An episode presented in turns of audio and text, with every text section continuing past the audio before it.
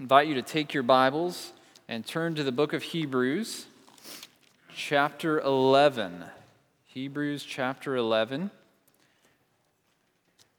I believe it's, I forgot to write it down, I believe it's page ten sixty-six. It should be listed in your bulletin what page it's on, if you're using one of the Bibles in the pew in front of you there.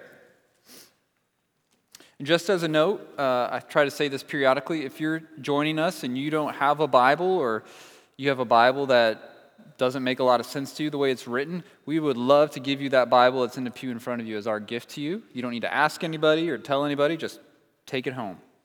All we ask is that you read it. Open it up and read it. So this morning we're going to be looking at Hebrews chapter eleven, reading verses one through seven. Hebrews chapter eleven, starting in verse one. Hear the word of the Lord.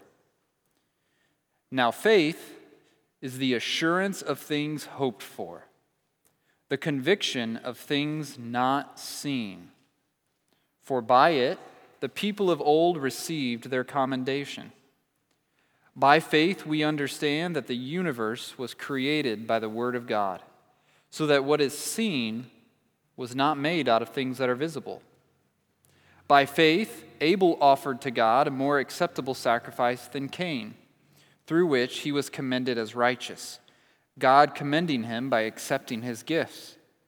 And through his faith, though he died, he still speaks. By faith, Enoch was taken up so that he should not see death, and he was not found, because God had taken him. Now before he was taken, he was commended as having pleased God. And without faith, it is impossible to please him. For whoever would draw near to God must believe that he exists and that he rewards those who seek him. By faith, Noah, being warned by God concerning events as yet unseen, in reverent fear constructed an ark for the saving of his household. By this, he condemned the world and became an heir of the righteousness that comes by faith. This is the word of the Lord. Well, this morning we come to one of the most famous portions of Scripture. You've probably all heard it referenced. Maybe you've read books on it, heard sermon series. It's well known, often called the Hall of Faith, right? We know that it's about faith because if we were to keep reading, that word faith shows up over and over and over, at least twenty-four times in the chapter. And there's this steady drumbeat that goes throughout the chapter with that phrase, by faith, by faith, by faith. So in the chapter, what the author of Hebrews does is he walks us through Old Testament history, highlighting different people and events that show us examples of faith. These are like little snapshots, little snapshots of faith showing us what it looks like. It's a great chapter. But here's the thing. Sometimes people take Hebrews eleven like it's this standalone work.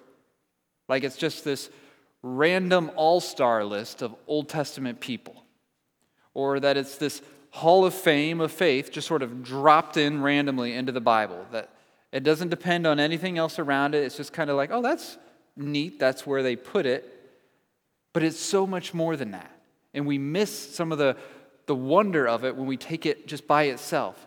Because this list of people has a context and a purpose. And without knowing those, we'd be tempted to say, what does this have to do with my life? I mean, sure, that's interesting to read about some of these people, but what has it got to do with me? Knowing the context and the purpose makes this chapter come alive. Let me show you what I mean.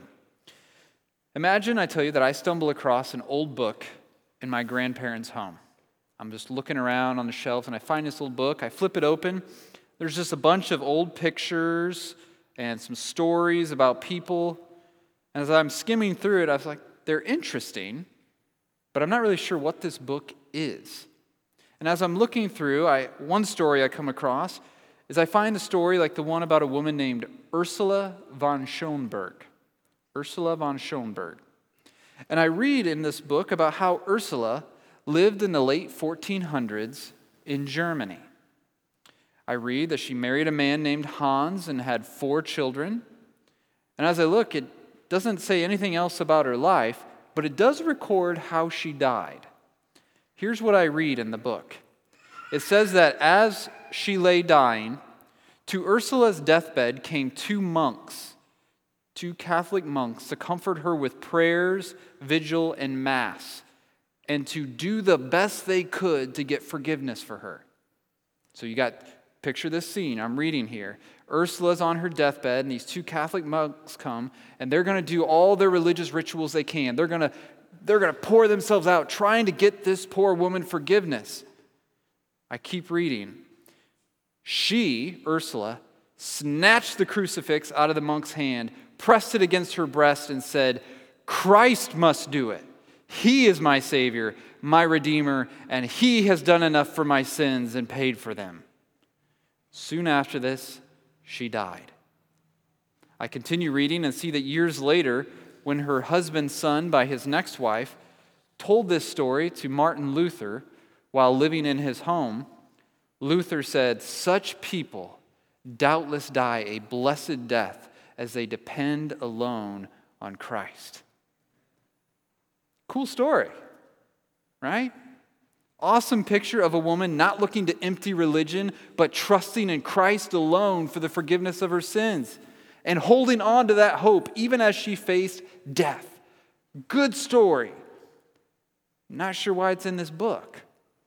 The stories and pictures around it, they all seem like a random collection of people scattered over a long period of time.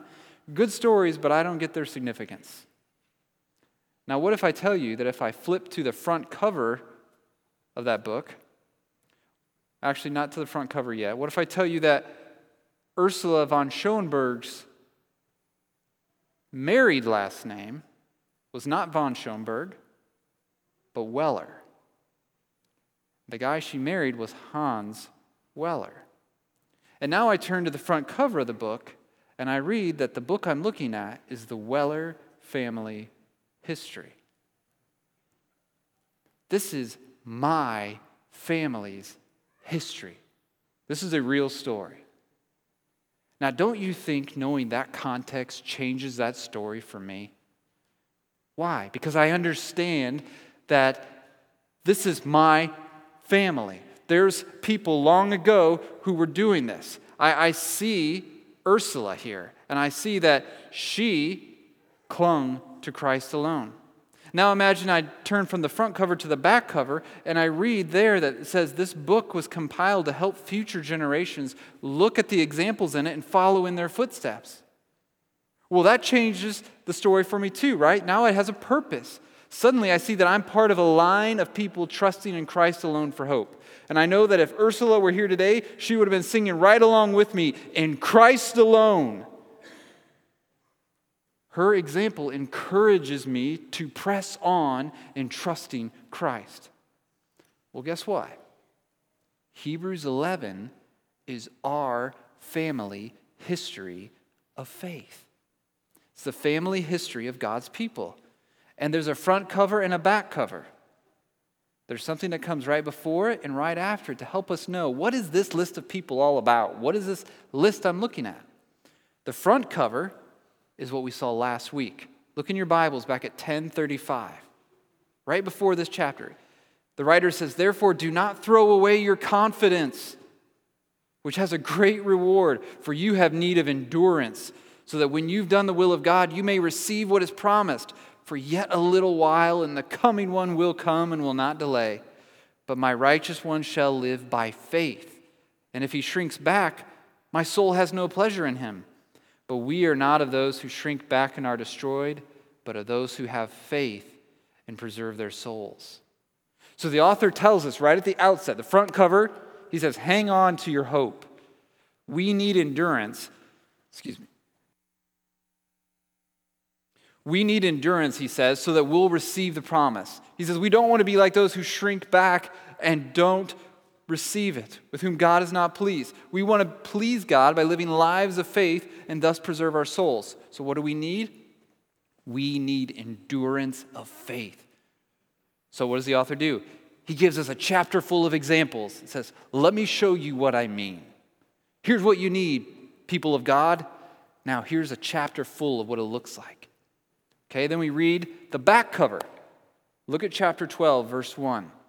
After this list of names and stories of enduring faith, we read in chapter twelve, verse one, therefore, since we are surrounded by so great a cloud of witnesses. Who are the witnesses?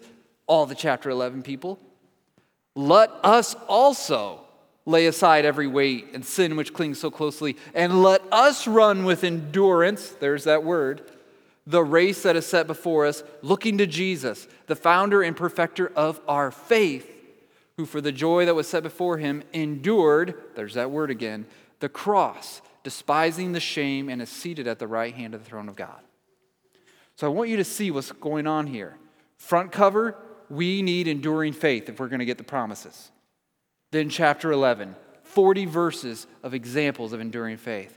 Then the back cover. Since we've got so many examples, let's run the race like they did, looking to Jesus, who also endured through suffering to gain everlasting joy. That's what this chapter is for, church, is to help us be spurred on to faith that lasts all the way home. The kind of faith we see in chapter eleven, the kind of faith we saw in Ursula. Now, one quick word about how this chapter is organized, because it, it may appear somewhat willy-nilly at first, just a bunch of names thrown in here, but it's actually organized first in chronological order. So it goes through the Old Testament in chronological order, but it also breaks down into four time periods. This is kind of how we're going to tackle the chapter over the coming weeks. So in verses one to seven, you've got creation to the flood. Okay, creation to the flood. Then in verses eight through twenty-two, you've got the patriarchs. Mostly about Abraham, but it's got Isaac, Jacob, and Joseph in there as well. Verses twenty-three to thirty-one are Exodus and the entering of the promised land. And then the rest of the chapter, thirty-two on, is the rest of the Old Testament. You've got some judges, some kings, some prophets. So it's organized into these periods. So what are we looking at as we start this chapter? It's not just a hall of faith. We're looking at a family history of faith. The pictures and stories that are here are here for a reason, to show us what faith that endures looks like. Okay, now before we jump into the examples of what enduring faith looks like, we need to talk about what faith is. That's where this text starts.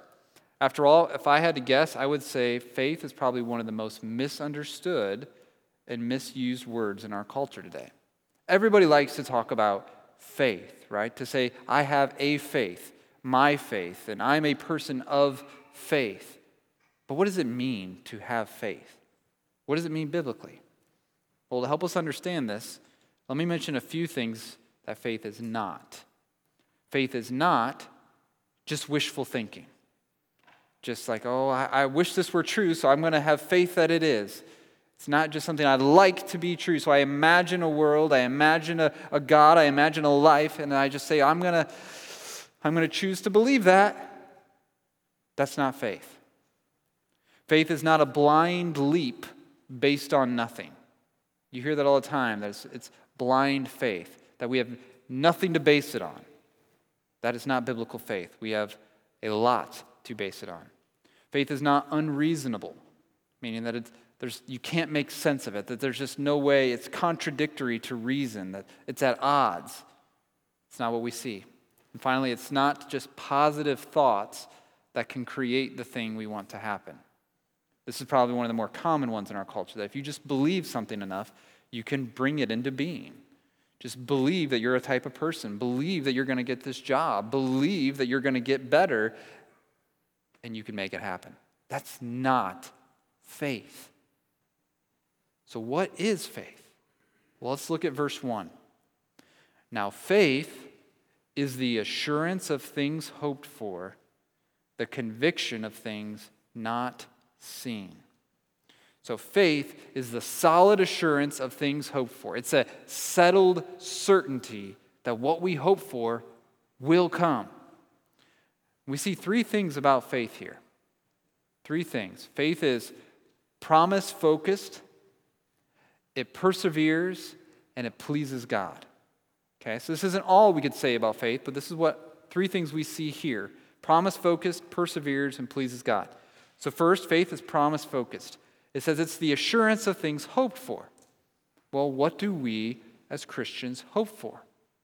We hope for what God has promised. Our hope is not just things that we want to happen, like a Christmas list. Say, oh, I hope for Christmas I get a new truck. I'm just putting that out there so it's on record that if anybody's looking for a gift for the pastor, I, never mind. It's not that, okay? It's not just a wish list of like, oh, faith is, I, I would like this to be true. Our hope is not just things that we think might happen. Again, I hope the Browns win the Super Bowl this year. Might happen. Might happen. No, our hope is not things that we want to happen or things might happen. Our hope is things that we are rock solid certain will happen. Things we have a confident assurance about. The question is, how can we be so sure? Because God has promised them. There's a link between God's promises and our hope. Let me show you this link. Titus one. Paul begins his letter by saying that he's writing, quote, in hope of eternal life, which God, who never lies, promised before the ages began. Did you hear that? So what's his hope? Eternal life. Why does he have this hope? Because God promised it and God never lies. I have a hope, and why do I hope in that? Because God promised it and he doesn't lie. Here in Hebrews, you see the same thing. Do you remember back in chapter six? Listen to verse seventeen. So when God desired to show more convincingly to the heirs of the promise the unchangeable character of his purpose, he guaranteed it with an oath, so that by two unchangeable things, in which it is impossible for God to lie, same phrase, we who have fled for refuge might have strong encouragement to hold fast to our hope. So what's he saying? He says you can hold fast to your hope in God's promises. Why? Because the God who made them doesn't lie. And because he guaranteed it with an oath. So our hope and God's promises are linked. And in fact, look a little closer to our text. Look up in chapter ten, verse twenty-three. The writer says, let us hold fast the confession of our hope without wavering. Why? For he who promised is faithful. Friends, we have a rock solid, unshakable, absolutely certain hope because the God in whom we hope is faithful. He never lies. We hope in his promises, and our God keeps all his promises. Not one of them fails. That's why we have the assurance of things hoped for, because God is the one that promised them. Okay, so that's the first thing. Faith is promise-focused. Second, faith perseveres. I'm getting to see this in the second half of verse one. It says it's the conviction of things not seen. So faith is certain of the things we hope for, and it keeps trusting even though we can't see them right now. And that's the nature of hope, isn't it? That you can't see it. Hopefully some of you are hearing Paul's voice in your head right now from Romans eight saying, now hope that is seen is not hope. For who hopes for what he sees? But if we hope for what we do not see, we wait for it with patience, or same word, endurance. We wait for it with endurance when we have a hope that we don't see. Faith keeps trusting God that he is keeping his promises even when we can't see their fulfillment yet. If we could see it, we wouldn't need to have faith. But because there are so many things we can't see, we walk by faith, not by sight. We keep trusting in our hope, being confident of the things unseen. All right, faith is promise-focused. It perseveres when it can't see. And third, it pleases God. Look at verse two. For by it, that's for by faith, the people of old received their commendation. So this kind of enduring faith, this hope in the unseen promises of God, is how these saints of old received their commendation. Now that phrase, received their commendation, literally means they received a good testimony. Somebody gave a good witness about these people. Think about it in a trial when someone calls a character witness, right? Why do they call that character witness? To say something good, to establish their credibility, to say like, hey, here's so-and-so, they're a good person. They, they're an honest person. They're a, whatever they're trying to establish. They give a good testimony. And we all know the better your character witness, the more powerful their testimony is, right? If as my character witness in a trial, I call, you were to call some homeless ex-convict brother-in-law of yours, he might say you're the swellest guy in the world. How much impact do you think his testimony is going to have? Not much. But now let's say your character witness is the governor. Somebody's like, you got the governor to vouch for you? Suddenly that testimony gets a little bit of listening, a little credibility. So the question is, who is it that's commending these saints of old in verse one? Who's their star witness that they called to the stand? It's God himself. We see it clearly down in verse four about Abel. See it there? God commending him. And it's implied in the rest of the text. So what verse one is telling us that God himself climbs into the witness stand, so to speak, takes the stand, and gives a good testimony about the people of old. And what is it that he says about them? He says, they trusted in me. They believed the promises that I made. They had an assurance that the things they hoped for were coming. They were certain even though they couldn't see them yet. That kind of faith, it says, is how people of old received their commendation. So that's the kind of faith we're after. We want that kind of faith, don't we? A faith that grabs a hold of the promises of God and keeps on hoping in them even when we can't see, and a faith that pleases God and receives his commendation. Okay, now he's going to show us this kind of faith in several different people's lives. But first, he goes all the way back to the beginning. Look at verse three. By faith, we understand that the universe was created by the word of God, so that what is seen was not made out of things that are visible. Now, if you read Genesis one, there's a really easily seen pattern. You see it over and over again. And God said, and there was. And God said, and there was. Over and over again. What we see in Genesis one is that God's word made the universe. As Psalm thirty-three says, by the word of the Lord the heavens were made, and by the breath of his mouth all their host. Let all the earth fear the Lord, for he spoke, and it came to be. He commanded, and it stood firm. So God's word created the universe, literally everything we can see. And when he made it, he didn't make it out of anything that could be seen. Now, we know from other places in the Bible that what God made it out of was nothing. But that's not his point here. That's not what he's driving at. His point here is that everything that exists was made by God, and he did it with things we can't see. How do we know that? By faith, right? Anybody, I know we've got some people who have lived longer than I have, but I don't think anybody was there at creation. Anybody been alive that long? No. So none of us were there. So how do we know that the universe was made by the word of God? By faith. Now, why is this important? Why does he want us to know this? As he gets ready to talk about faith and God doing things and working in the unseen, why is he saying, you got to start here, friends. You got to start with creation. I think he wants us to know this because God's word is still working where we can't see anything happening.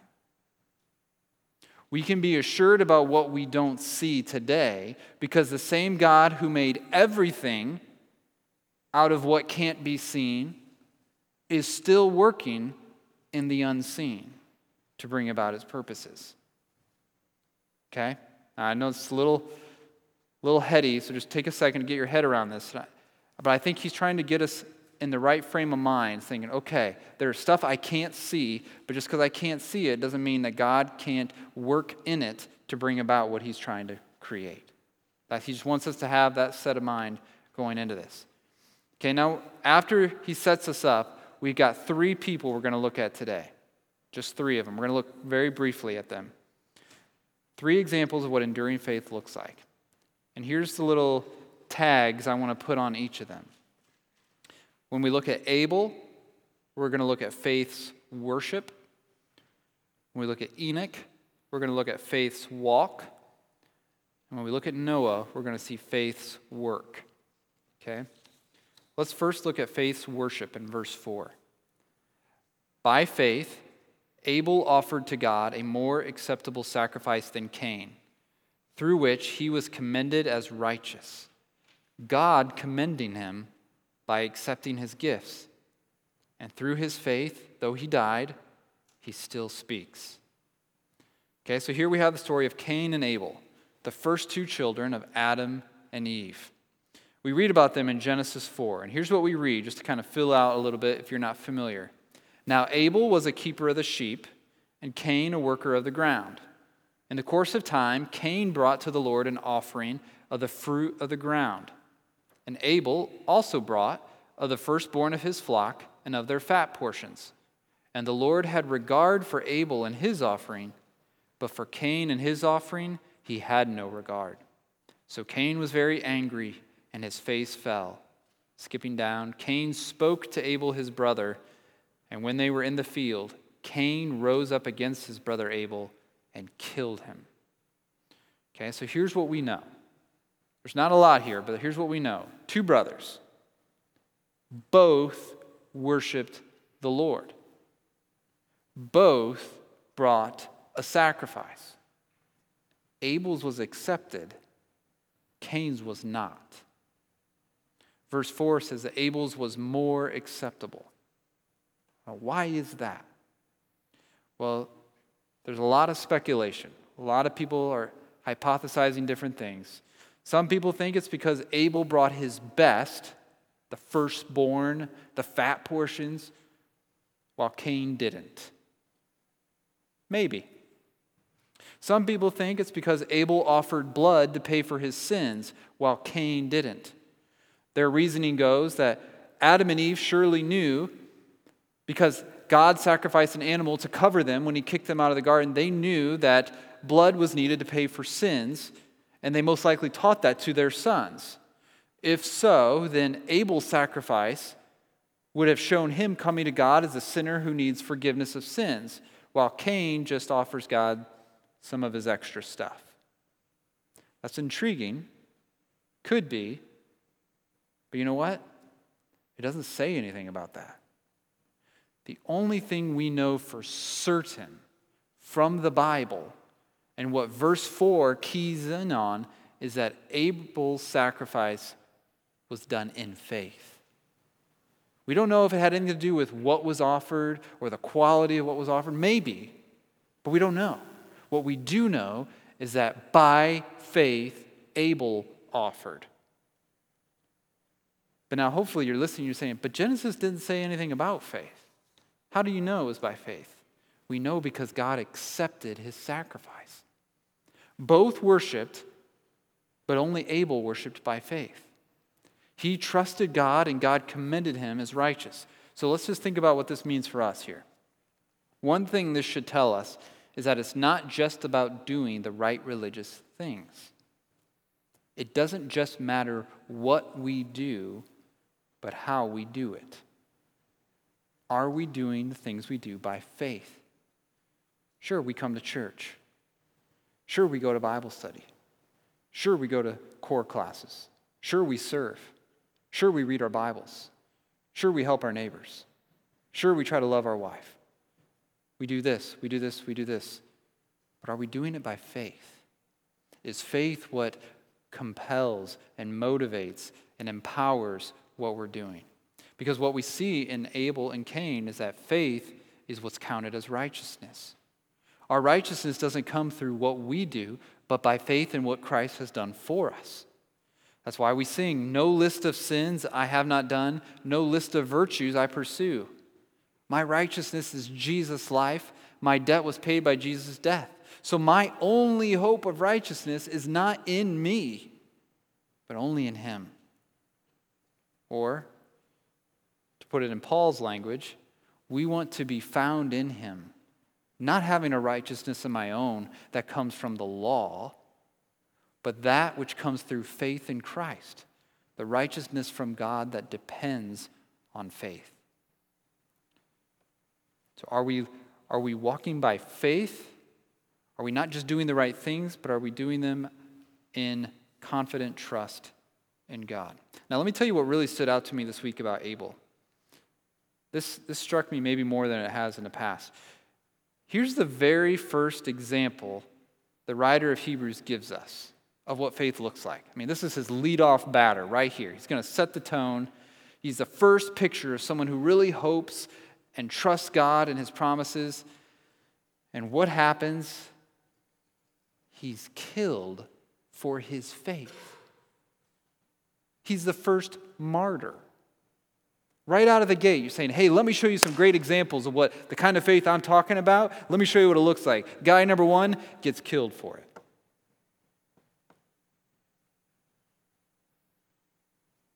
Why does this matter? Because it should show us that from the very, very beginning, faith is no guarantee of a long life or easy living. Faith doesn't promise us comfort or health or prosperity.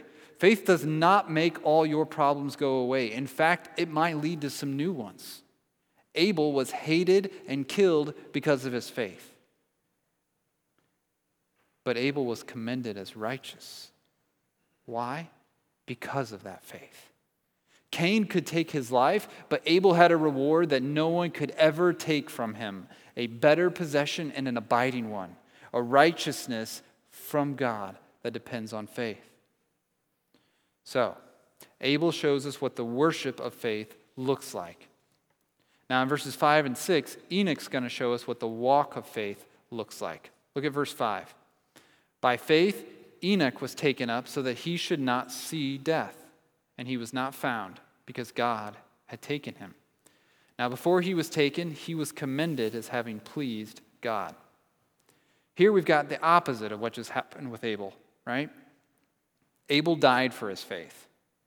Enoch never saw death. Now, I said Enoch shows us the walk of faith, but you don't see that word walk in these verses. So where am I getting that? Well, let's look at Enoch's story in Genesis five. You can flip there if you want. Genesis five, again, it's really, really short. We don't have a lot of information. Genesis five twenty-one says, when Enoch had lived sixty-five years, he fathered Methuselah. Father's Day note, dads, imagine becoming a dad at sixty-five. Oh boy. Enoch walked with God. There's that word. Enoch walked with God after he fathered Methuselah three hundred years and had other sons and daughters. Thus all the days of Enoch were three hundred sixty-five years. Enoch walked with God, and he was not, for God took him. So two times, we don't, this is by all we know about Enoch here. What we're told twice is he walked with God. Now, to walk with God in the Old Testament means to live a life of knowing God, of communing with him, of relying upon him, of trusting him, fellowshipping with him, looking to him. And this is what God delights in. In fact, that's why in the Greek Old Testament, where it says Enoch walked with God, both times it's translated Enoch pleased God. Why? Because walking with God is what pleases him. Now, notice, this was encouraging me. Notice that we know nothing else about what Enoch did. There's no great accomplishments listed. It doesn't say by faith he blank. By faith he blank. There's no accomplishments, no great feats, no mighty deeds. All we know about Enoch is that he walked with God. He pleased God. Let, let that be an encouragement to you when you feel like in your spiritual life, you don't say, I don't have the list of accomplishments. I didn't start a church. I didn't send a missionary. I haven't taken the gospel to the edges of the earth. I haven't seen twenty-six converts this week. I, I'm not that strong of a prayer. I don't have this list, this resume. If you've walked with God, that's enough. That pleases God. What a life and a legacy to have that be known about you. To have nothing else on your tombstone, but he walked with God. And as Enoch walked with God, It says God simply took him. This is striking because in Genesis five, where we see this, it's this list of generations, and all the people before him and all the people after him read very similarly. So-and-so was born, they lived this long, had kids, lived this many years, and they died. And they died. And they died. And then at the end of Enoch's life, we're right where we expect, and he died. It simply says, Enoch walked with God, and he was not, for God took him. And look back at verse five of Hebrews eleven. How was he taken up? By faith. By faith, God took Enoch to be with him so he wouldn't see death. Because he trusted God, death did not get to claim him. He had victory over the grave. So Enoch shows us a faith that triumphs over death. And friends, isn't that what we have in Christ? Listen to the words of Jesus in John eight fifty-one.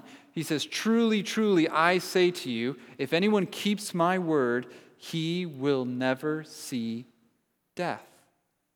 Same phrase. Now, does that mean that if we trust in Jesus, we're all going to be taken up like Enoch? No. But it does mean death will not get to claim us either. We may not be taken up, but we will be raised up. As Jesus said in John eleven, "I am the resurrection and the life. Whoever believes in me, though he die, yet shall he live. And everyone who lives and believes in me shall never die." So the faith we're after, with the faith we see in Enoch, is a faith that overcomes the grave. Now, how do we know that Enoch had faith? Well, because verse five ends by saying that before God took him, he was commended as having pleased God. Say, okay, well, what is that? How does that show that he has faith? Verse six makes the link clear. Look at verse six. And without faith, it is impossible to please him. For whoever would draw near to God must believe that he exists and that he rewards those who seek him. If you're a logical person, oh, this should just light you up. You should, I love the logic of the Bible. It's really this simple. He says, Enoch pleased God. Without faith, it's impossible to please God. Therefore, we know Enoch had faith. You see the logic? But why is there that link? Why is there a link between faith and pleasing God? Well, how did those two go together? Or better asked, what kind of faith pleases God? Well, he tells us, look at the two things we must believe if we want to draw near to God. He says, if you, if you want to get near, if you want to get closer to God, to truly know him, you must believe that he's real and that he's a rewarder. He's real and he's a rewarder. So you first, you have to believe that God exists. Now this sounds simple enough, right? It sounds straightforward. It's like, so you're just saying don't be an atheist? I am, but it's more than that. You have to believe that he is. And here's the thing. You must believe not that a God exists, but that he exists. He, the God of the Bible, the God who has revealed himself as Father, Son, and Holy Spirit, the one true and living God, the one who tells us what he's like, you must believe he is, exists and that he's real. Now, before we just kind of say, okay, well, I got that, let's move on, do you realize how much of the fight of faith is actually just our fight to believe that God is real? And I'm talking about Christians. How much of, of course we say, if, if I gave you a quiz and say, tell me your opinion, you say, yes, I believe God exists. But the question is, do we live like God is real? Not like he's an idea and a concept that we talk and sing about on Sundays. But do we live day after day like God is real? It's hard. And do you know why it's so hard? Because he's unseen. That's why faith is the conviction of things not seen. Because we need to trust in an unseen God and live as though he's real. Now that's a starting point, but it's not enough. Because faith is not just believing God is real, but that he rewards those who seek him. God promises that when we seek him, we will find him. If you're here this morning, that should be really good news for you. If it was just that God is real, if that's all I had to tell you, and I said, I sure hope you bump into him someday. He's great if you ever get the chance to meet him. That would not be good news. If I said, he doesn't actually like people, though, he doesn't want to get to know you, that's not good news. But when the fact that he's not just real in all his glory and perfection, but that he rewards those who seek him, meaning if you come and you look for me, I will be found by you, he says. He promises that when you look for him, he's not going to run away. He's going to reward you. God presses in and steps towards us because do you know what he rewards us with? This is the best part. It's not just he, you don't get like a sticker, like you found me. No, when you seek God, the reward you get is God. This is like, sometimes you see the phrase, looking for a wife. You say, well, I found one. They say, oh, great, what was your reward?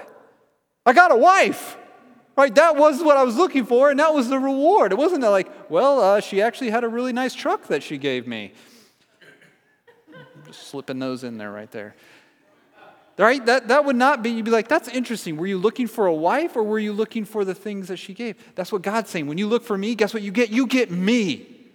And you get all of me. That's why he tells Abraham, Abraham, rejoice, for I am your great reward. I am your great reward. He is our hope and our inheritance. So friends, if you're here and you're trying to figure out what Christianity is about, like what do you, what do these Christians get out of it? Is it just some like a good feeling inside? Do they feel like they know more? Is it a good moral lifestyle? What do we get? We get God.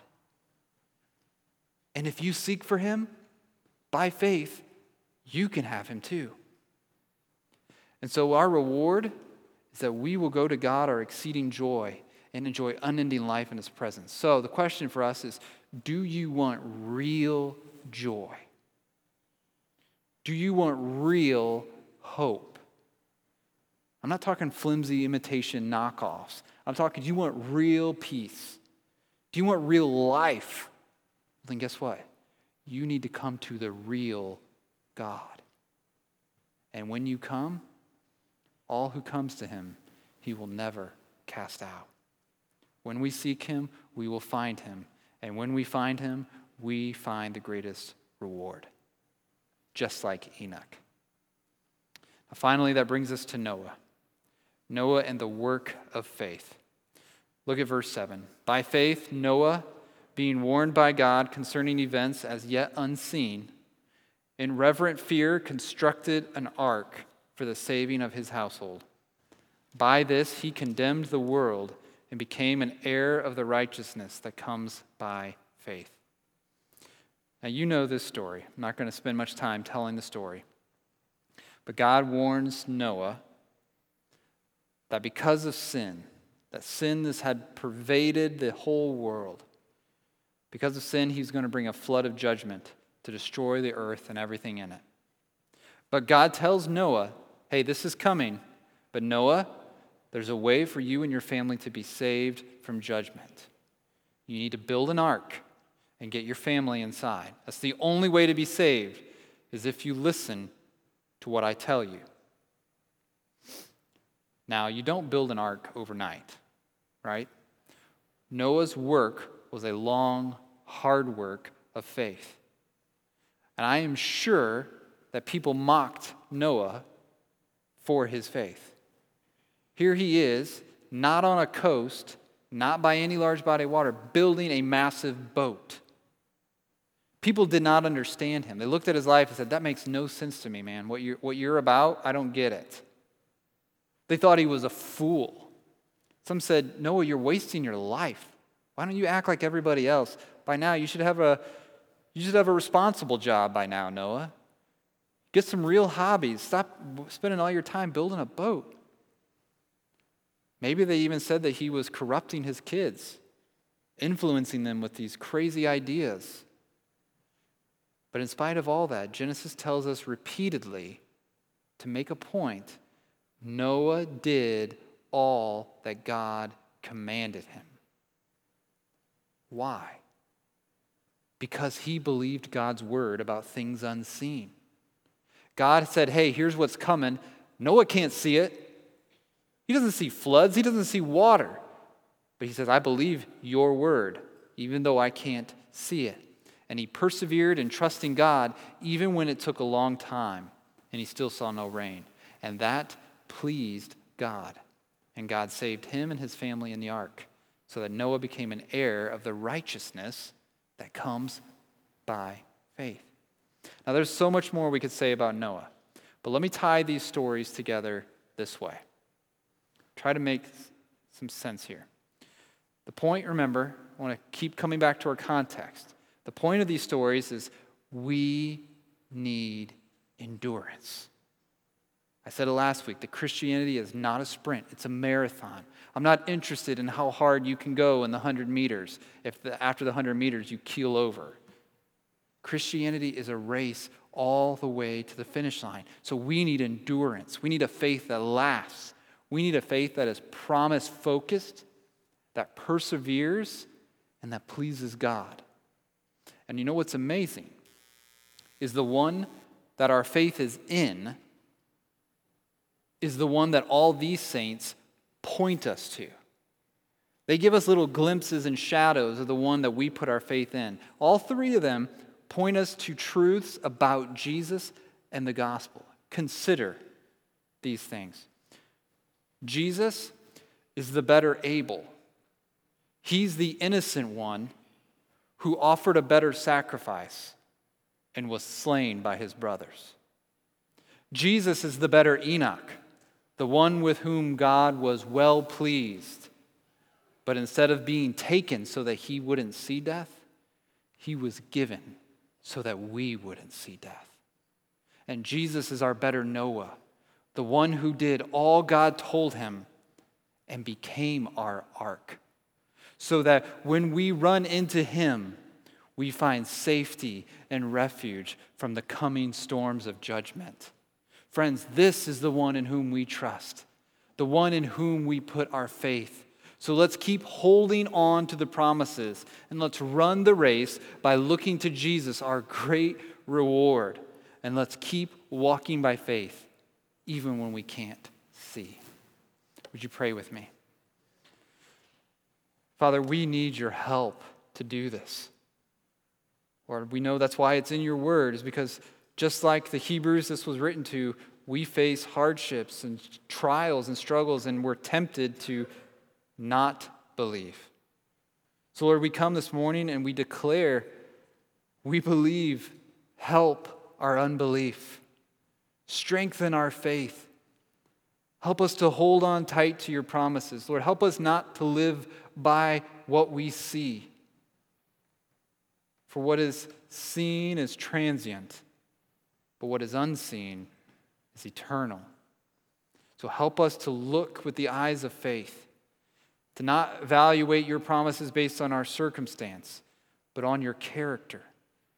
Give us sureness and certainty that you will keep every promise. Lord, let us hold on to these things, even when it's hard, and keep going all the way home. Help us walk by faith and not by sight. We ask in Jesus' name. Amen.